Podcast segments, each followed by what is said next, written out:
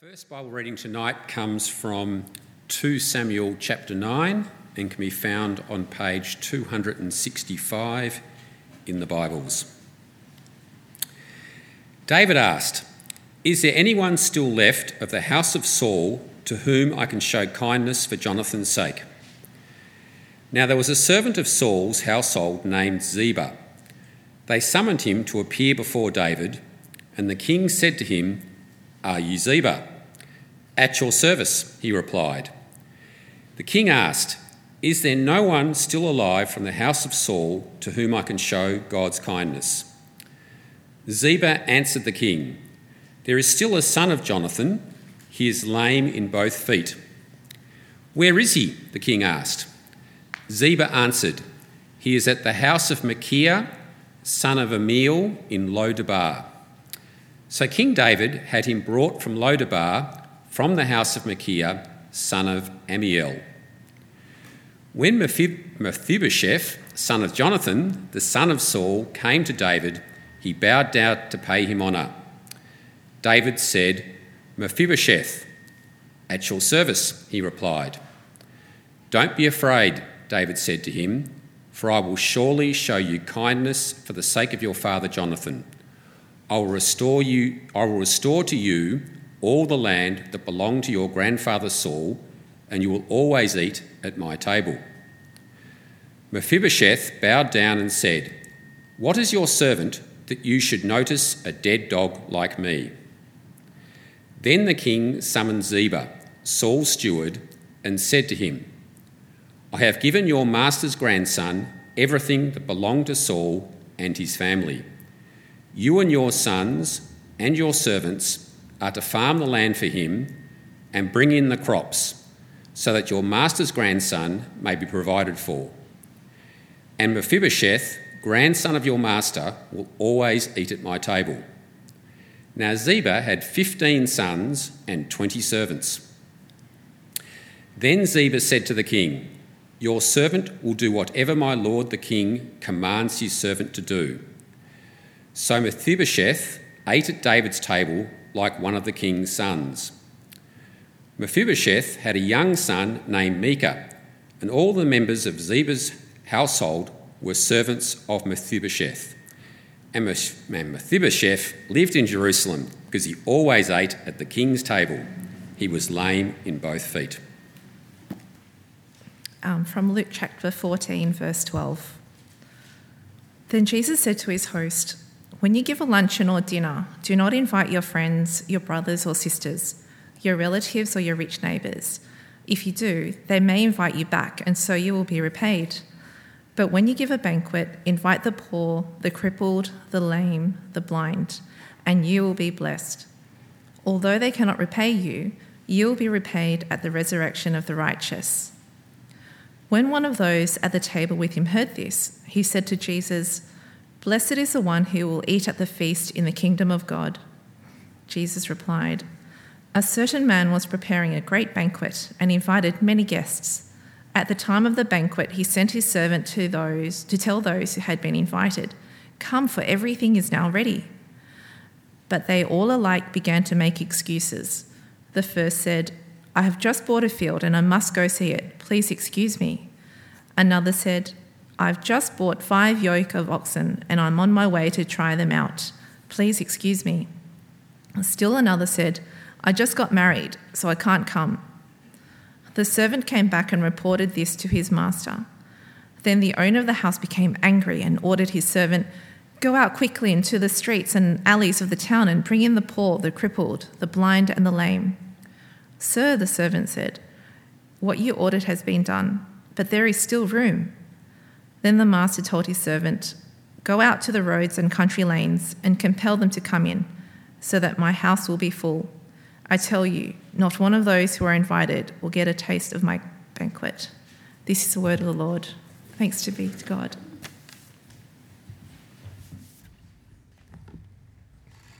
Well, good evening, good evening. My name is James, with the pastors here, and uh, just to give you the heads up, uh, we've been working our way through the life of David uh, one of the greats in the Old Testament. And uh, every time we do a series, we take a Sunday, and today's this Sunday, where we want to give you an opportunity. For some of you, you've been hearing God's word, you've been hearing about the Lord Jesus Christ. And it's if He's knocking on your heart, saying, I want to come in. And for some of you, might be in that moment that says me, think, you know what? I want to give my life to Jesus. I want to follow Him. I want to ask for the forgiveness that He has freely given. And so, just a heads up, we're going to give a moment for that at the end of the sermon, invitation for if you, if you want and you're ready to become a follower of Jesus. But that's a heads up. Let me pray. Gracious Lord, uh, every single person is in this room for a reason. It's no accident, it's no coincidence. You're the God who is in control.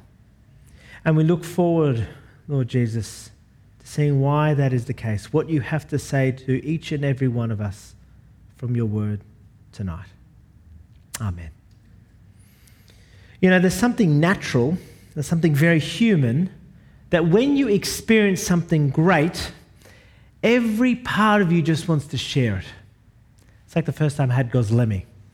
Ooh, he had gozleme. It is very nice. It's a thin bread with the cheese and the spinach and then that lemon on top. Ooh, the first time I had it, I was singing from the rooftops, right? It's very good. Or the time when I went to Dangar Island up in the Hawkesbury, right? You, who's been to Dangar Island? Anyone? Oh, you, a couple of you, you must go. It is amazing, right? Great winter day trip. Nice, cute ferry, get a nice cafe.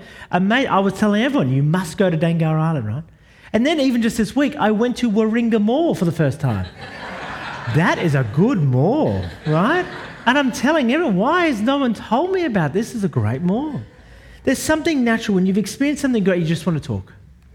Now, last week, David, King David, experienced something phenomenal the unconditional love of God. That David wanted to do something great for God, but God said, No, no, no, David, I'm going to do something great for you. And he made a promise, a covenant with him. So he can give you a, a permanent place, protection, a presence, an unconditional love for you in the generations to come. That David experienced great kindness from God and naturally show who wants to share it. Now, we need to remember that because as we come to 2 Samuel chapter 9, it begins almost out of the blue. There's no intro, there's no context. It's just boom, David asks a question. So turn with me to page 265 if you close your Bibles. 2 Samuel chapter 9, it begins like this David asks, um, Is there anyone still left of the house of Saul to whom I can show kindness for Jonathan's sake? Now, Jonathan, if you hear a couple of weeks ago, he's, he was David's best friend, but Jonathan was killed in battle. And David wants to know is there any of his family members that I could show kindness to? Now, it's not all that out of the blue, right? Because as we saw a couple of weeks ago, Jonathan and David made a promise to one another, a promise in 1 Samuel 20, that when David would be king, he would still protect Jonathan's family. But you know what? That was about 15, 20 years ago. That was a while ago, right? And there was no one else besides those two there when they made the promise. It's not like there's a lawyer coming knocking door saying, hey, you've got to uphold your end of the bargain. No, no, no. The one he made the promise to is dead. And David is now king. He's very busy. He's got a lot on his plate. He could have easily forgotten or conveniently forgotten. But David remembers and seeks to keep his promise. You know, in an age, in our age, where marriage is seen just as a piece of paper and people don't even turn up to events that they said yes to because they didn't feel like it. Being someone who keeps your word, who makes and keeps promises, is a very precious thing. See, after David had experienced God, that he is a promise maker and a promise keeper, he wants to do the same in his own life. Even when it's too hard, doesn't feel right, it's not convenient, there's a better offer. A promise is a promise. Can I just say straight off the bat, friends? If you're a follower of Jesus, then you represent God in all sorts of ways. And one of them is the way that you keep your word. You know, when you say, Yes, I'll be there, do people presume you won't? When you say, I promise, are they words that people can trust? Because a promise is a promise. Your word is important. It's a beautiful thing. So, David, what he does is this he calls up a guy called Ziba. Verse 2 He is a servant of Saul's household. He worked for the previous king, right? If anyone knew who was left of Jonathan's family, Ziba would be the guy. Verse 3 Ziba answered the king, Are there still a son of Jonathan? He is lame in both feet. See, Jonathan had a son with a name that would send every Bible reader angst from here on end. His name was Mephibosheth, right? It's hard to say. And all that we know about him is he's lame in both feet. Now, to know his story, flip over with me a couple of chapters. Turn to 2 Samuel chapter 4, right? Page 261. To know why he's lame in both feet, 2 Samuel 4, verse 4 tells his story. It goes like this Jonathan, son of Saul, had a son who was lame in both feet. He was five years old when the news about Saul and Jonathan came from Jezreel. His nurse picked him up and fled, but as she hurried to leave, he fell and became disabled. His name was Mephibosheth. After a tragic accident, the result of panic, Mephibosheth is now living with a disability, a paraplegic, unable to work, uh, walk for most of his life. Now, let me just unpack a bit more about disability. In this day, there was no wheelchairs, there was no NDIS, there was no disabled parking, right? He had to be carried everywhere he went. And in the ancient Near Eastern world, because everyone had to literally work for their food, if you were disabled, you were unable to work in that day. So it, you were either cast out into the wilderness or, at the very best, told to beg. And there was an underlying assumption that if you had a disability, it must be because you've done something wrong. You must have sinned something in this life or the previous. Modern day, we call that karma. You see that even when Jesus, you know, in John 9, where there's a blind man and Jesus walks towards him, and then religious leaders ask a very callous question Hey, Jesus, Jesus, Jesus, did this guy, did he sin? Is he blind because he sinned or his grandparents? And what does Jesus say? Neither. In one moment, squashing the horrible idea of karma, right? No, no, neither. But then he says, But this happened his blindness happened so the works of God may be displayed in his life. See, Jesus is not focused on the diagnosis. No, he's saying the purpose of this disability is to display God's glory, his bigness, his grace, his love. My cousin Reese uh, had an intellectual and physical disability. And what you're going to need to understand about my family, my extended families come from a Maltese background where everyone's short but very loud, right? And there's a lot of us. And so you get to a family get together, and most people think we're arguing, just talking, right? And so that's what it is. It's very loud. And, and then there's my cousin Reese. And he had the ability to command quietness amongst us, which is a rare thing and hard thing to do. But he would command quietness. And then he would get us all to listen to him sing a Bette Midler classic. Or a, he would announce a trivia question from Who Wants to Be a Millionaire. Tragically, he died a number of years ago. He got hit by a truck. And we've had other members of our family die, but none have left a hole in our family like Reese. We are now disabled as a family not having him around. He brought something to our family, a, a joy, a wonder that no one else could bring. Friends, when Jesus says, that this may happen so the works of God might be displayed. When he's saying, when it comes to disability, lameness, blindness, whatever it may be, he says, I want to show you something that you will not see in others. I want to show you a wonder of who I am that you'll not find elsewhere. And we are going to see that in Mephibosheth. God's glory is going to shine. But you know, for Mephibosheth, his biggest problem was not actually his disability, it's who his granddad was. Verse 6 Mephibosheth, son of Jonathan, the son of Saul. Now, if you're new to church, that word doesn't mean much to you, right? But if you've been with us the last couple of weeks, you know Saul, he was David's enemy. He was the previous king, right? And attempted in a thousand ways to eliminate David. Because Mephibosheth is his grandson, it means one thing in this context death. See, the standard political policy of the ancient Near East was when a king came to power, they would eliminate all competition. Literally purge, kill any son, grandson, nephew, right, who might be a threat to the throne. Everybody knew it, everybody practiced it, everybody believed it. So when David calls Mephibosheth, Mephibosheth is thinking he is going to his death. He is thinking kindness. Yeah, pull the other one, right? He's like he's pretending like a snake, right? Getting closer, ready to pounce. That is what he's thinking. And you see that, right? Mephibosheth is coming, paying homage to David, and he's probably shaking, quivering with fear. And you know that because verse 7, what does David say? Don't be afraid.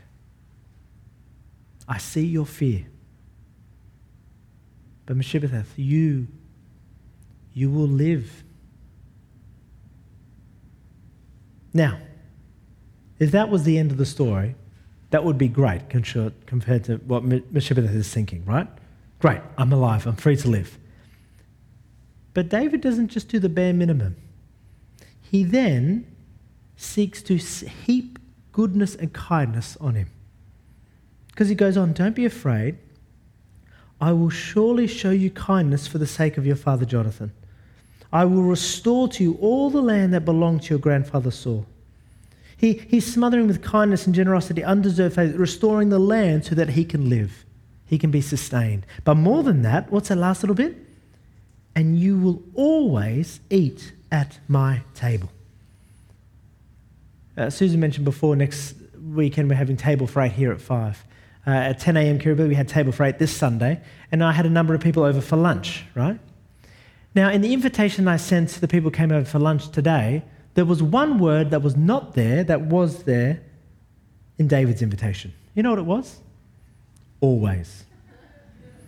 I mean, I really enjoyed having the people over for lunch, right? It was nice, it was good. But I'm glad they went home, right?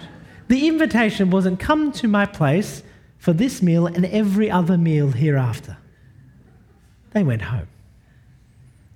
But for David, he's saying, Come to my table always. This meal and everyone after. Come to the king's table to experience the finest, and for that to be the norm. But you know, it's not just an eating thing. It's more than that. Verse 11 gives us a window why it's more. It says, So Mephibosheth ate at, the king, at David's table like one of the king's sons. See, this is not just a king's table, this is a family table. Where David is saying to Mephibosheth, it's you, I want you to be my son, to be adopted into this family, to be part of this table forever, to share in the eating, the jokes, the highs and the lows, the hows was your day. I want you to become part of our family, my son. You know, one of my favorite films is Crazy Rich Asians. I love that film. Anyone else like it? Yes, I love that. I don't know what it is. I don't, the idea, you know, when you experience a bit of racism and you just go in and you buy the whole hotel. You know, I just, I just love that. You know, if you've seen it, it's a great film. It's basically about a family who is the wealthiest in Singapore, right? They, they own everything. And then they have a son, Nick, who falls in love with Rachel. And uh, anyway, I'm going to spoil the ending. Close your ears if you don't want to hear it. But basically, they end up married, right? And then Rachel gets to experience all the wealth of this family. It's hers. She gets to eat at their table. She gets to experience everything, the wealth and all that. But you know what? Imagine if Crazy Rich Asians went like this. Then Nick went out to the streets of Singapore and found an older lady, haggard, homeless, disabled, deformed, and said, Hey, I want you to come into our family. I want you to be part of this table. And invites her in and becomes part of the family. Now, that would put the crazy back into crazy rich Asians, wouldn't it? Because you don't expect that. I mean, you expect the beautiful, young, successful woman to be part of the family, but not the other. And Mephibosheth, he cannot believe his ears at this invitation. He says, verse 8, What is your servant that you would notice a dead dog like me? Now, that is a stark, sad phrase, isn't it? Dead dog. I presume that's what people called him growing up. And it's funny, you know, when you hear something enough from the lips of others, you start to believe it, and that is who you are, becomes your identity. He thinks he is a dead dog, lifeless, useless, a dog, the lowest of the low. But here, David esteems him and says, No, you may think you're the lowest of the low, but I want you to have the highest of high positions sitting next to me. You may think you're a dead dog. You are my son. There is life in you. And as Mephibosheth hears this, he asks, Why? Why me? Who are you that you would do this? See, grace, undeserved love, always strikes at the human heart, and we ask those questions why? Why would you do this? What's motivating you? What's the catch? What do I have to do? But you know, David doesn't answer, he just goes about and does it. But we know the answer, don't we? See, David has experienced radical, undeserved love from God, and he wants to show it to Mephibosheth. And if you are amazed in the slightest bit at David's love towards him, that, friends, is just an echo, just a taste, just an entree of God's love for you. See, at the very beginning, there, the Father and the Son, the Holy Spirit, who've been there for all eternity, said, You know, who, who can we show kindness to? And they thought of you that you would experience what they have been experiencing for all eternity love. And they made you, but because of sin, because of shame, like Adam and Eve, and like Meshib, that we are in hiding. We are hiding in different ways because of things that have been done to us or things that we have done. And we are hiding. And yet, the King comes. The Lord Jesus comes. He comes to find you, to seek you out To say, I know what you've done. I know you've passed. I know what you call yourself. I know what you think you are, and yet you're mine. I want you. Crutches, liabilities, hang ups, all of it. I still want you. And I want you part of my table, part of my place in heaven forever. You know, when David invited Mephibosheth to his table, David would have experienced a bit of shame in his time. There would have been people rolling their eyes thinking, What is he doing here? But it is nothing compared to the shame that Jesus went through to have you at his table. See, in order to have you at his table, you know what Jesus did? He went to that cross and he experienced unworthiness so that you would be worthy. He experienced defilement so that you would be clean. He experienced repulsiveness so that you would be loved. He was rejected so that you would be welcomed and welcomed forever. See, the removal of all your sin and shame, friends, means that Jesus sees you not as you say you, who you say you are, but who he says you are. And that is the son or daughter of the Most High. You know what the Bible is?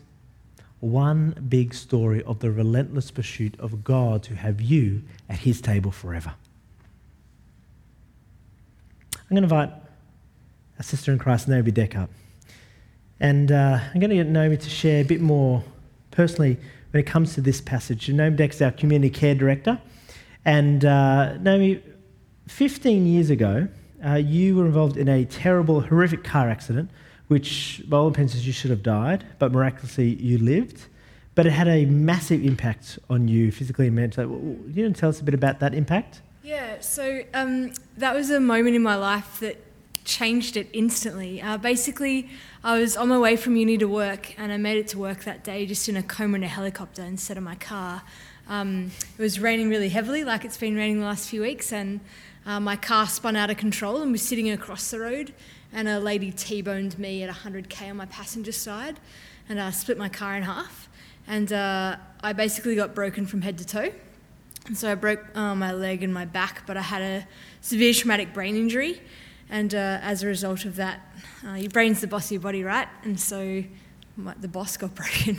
And so yeah. nothing worked anymore. Yeah. I had to relearn how to do everything again. So things that you don't expect as an adult to have to learn how to do, like um, sitting, swallowing, walking, having a filter, uh, all sorts of things. Yeah. Yeah. Yeah. And the impact still, still to this day? Yeah, so I mean, yeah, I've got these things because I keep falling over. I've got a leg brace that's not a police tracking device, just FYI. Um, I've also got quadruple vision, so I see four of everything all the time, and my glasses just make you clearly four. Yeah, wow. It's a big crowd today. uh, yeah, and so like I, I mean, the challenge with a brain injury, like I've always got a brain injury, right? It doesn't just go away. Um, and so I work really hard every day to put the Naomi show on. Mm. Um, but yeah, God has been very kind to me in my recovery, and so the doctors they can't clinically explain the outcome that I've had, Yeah, and I'm wow. like, Yeah. Got a pretty good God. Who like knitted me together then and keeps knitting me now. Can I ask, um, Mephibosheth, he saw himself as a dead dog. What do you, do you, in terms of you see yourself as, as you've Hmm. gone on this journey?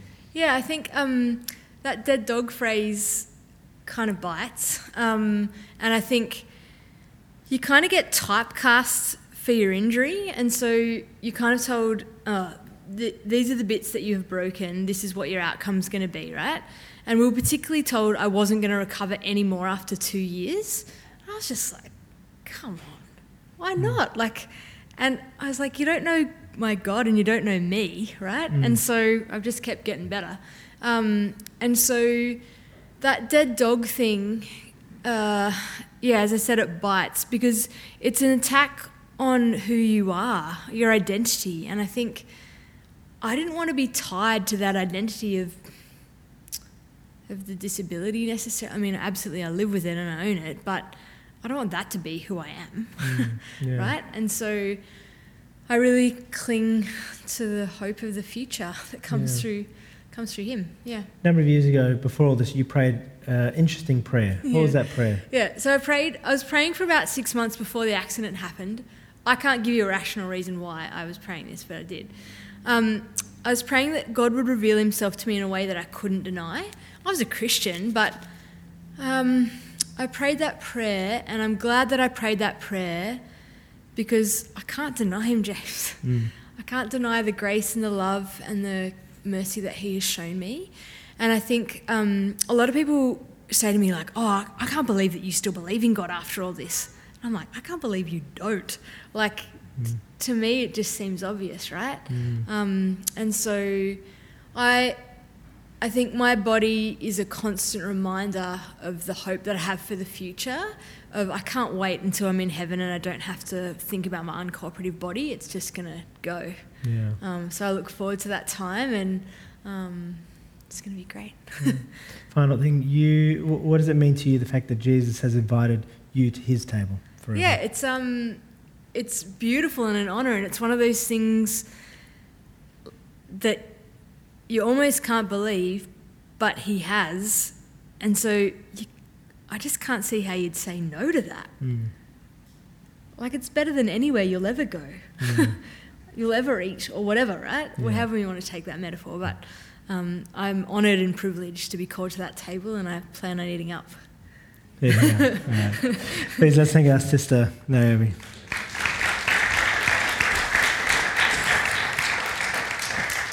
Friends, I just want to mention one more thing before closing. It's the last verse of this chapter, and it may have struck you as quite odd. It goes like this And Mephibosheth lived in Jerusalem because he always ate at the king's table. He was lame in both feet. Now, why end like that? It seems a bit cruel, the narrator reminding us again of he's lame in both feet. It's almost like salt of the wound, doesn't it feel? You know why it's there? Because Mephibosheth's need was obvious, and it never went away. He knew being at the king's table was always undeserved kindness, and it'll always be that. He was reminded of it again and again that he came to the king's table, he was there by grace, and he remains there by grace. The friends, the problem when it comes to God is not actual disability, it's ability. There is a big problem in being abled. Because there is a presumption, oh, I'm fine. I don't need help. I'll get to heaven. I'm a nice person. I'm capable. I'll do it. You see this presumption in the parable Jesus told, where people were invited to a banquet and they were very capable people. And they missed out. But who came? Who accepted it? The poor, the crippled, the blind, the lame. Imagine if Mephibosheth said to David, No, David, thanks for the offer, but I'm going to see if there's a better offer on hand. I'm going to see if there's other alternatives. I'll get back to you. No, he jumped at it. See, those who know their need accept it. When they see an invitation like this, they see it for what it is undeserved grace and favor, and they do not hesitate. As John Gretzer said, if you want to become a Christian, all you need is need. All you need is nothing. But very few people have that. Friends, there is an open invitation for you to come and sit at the Lord's table with Him forever. And do not think, though, friends, what most Aussies think that the default is, oh, I'll get there. I'll just naturally drift there. No, no, no. The default position for every human being is like Mephibosheth, the destiny is death, or as Jesus calls it in our context, hell. Unless the king steps in. And he has the Lord Jesus, and he offers you an invitation with him forever. You know, Ruthanna Metzger is a professional singer, and she was asked to perform at a wedding of a very, very, very wealthy man, and then invited to come along to the reception. Now, this reception was on the tallest skyscraper in Seattle, and it was two levels of the entire skyscraper. It was the wedding reception. Millions of dollars would be spent on it right? Ice sculptures, lobsters galore. There was uh, whatever cocktail you want, they were making it, right? Different rooms, different bands. It was all out. And Ruthanna sung at the wedding with her husband Ruth, went to the reception. There they see the maitre d', and the maitre d' says, What's your names? Ruthanna Metzger and Roy.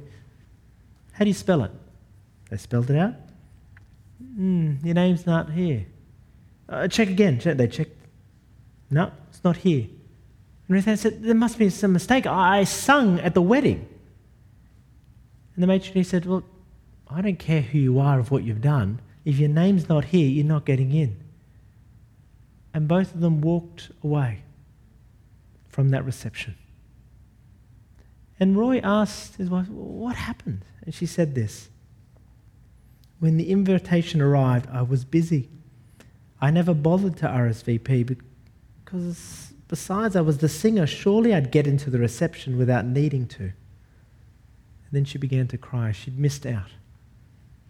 And what she experienced is a taste that you and I could experience when it comes to the Lord's table, heaven itself. That if we say, I'm too busy, or presume, look what I've done, surely I'll get in, you won't.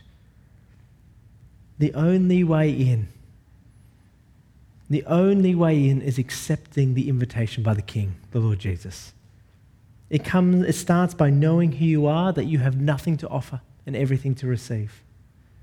Then it is seeing the radical kindness of Jesus Christ. And thirdly, saying yes, accepting it. So I'm going to give you an opportunity right now. If that is you, if you've not made that RSVP to God, as it were, saying, Yes, I want this undeserved kindness. Yes, I want your forgiveness and love. Yes, I want to be a son and daughter of yours. Then I'm going to get you to pray this prayer with me. And that you do that very thing. Ask Jesus into your life. So I'm going to all to bow our heads. And if this is you, to say these words in your heart to God as I pray. Dear God, Sorry that I've sinned against you and rejected you as God over my life. Thank you that Jesus died on that cross in my place, making it possible for me to be friends with you again. Please forgive me. Please come into my life. Please help me to live from this day forward with Jesus as my Saviour and my Lord. Amen. You know, the Bible says in Romans 10 anyone who calls on the name of the Lord will be saved. And friends, if you called on the Lord, if you prayed that prayer, no, you walked into this building a sinner and you leave forgiven. That you've made a thousand decisions in your life, but there is no greater decision than the decision you have just made. And right now, I tell you this, there is a party in, in heaven happening right now at what you've done. And so we here at 5 o'clock, we want to give you a round of applause for the decision you've just made because there is nothing better than what you have just done. What I would love us all to do now is to grab on your seats this card. This is an invitation card. And whether you prayed that prayer or you didn't, there's something here for you. And so I'd love you to grab that pen that's nearby it. And there's a five boxes here, one box is definitely for you. The first three name, service, email, you know what to do there. But let me just go through the next boxes. The first one is I've accepted Jesus' invitation to become a disciple today. If that is you, you prayed that prayer, we would love to rejoice with you, celebrate with you, and help you take those next steps. That box is for you. The next box is you might have doubts, you might have questions, you might have a whole bunch of things going on. Who is this Jesus? What, what does that mean? That next box is for you to attend one of our Explore courses that's coming up. You might be visiting for the day, that's your box. If you want to get baptized, confirmed, or share your testimony publicly, circle which one is for you. And the last one is uh, I've committed to following Jesus in this way. What Susan and I do uh, is we pray for you, and we'd love to know specifically what we can pray for you. Something God's been speaking to your life, some need in your life. If you write that down, then Susan and I go away and pray for you specifically. So if you want to take a moment now to fill that in, and then choose the next song, the bags will be pop, passed around, and you can pop that in. I'll give you a moment to fill that in.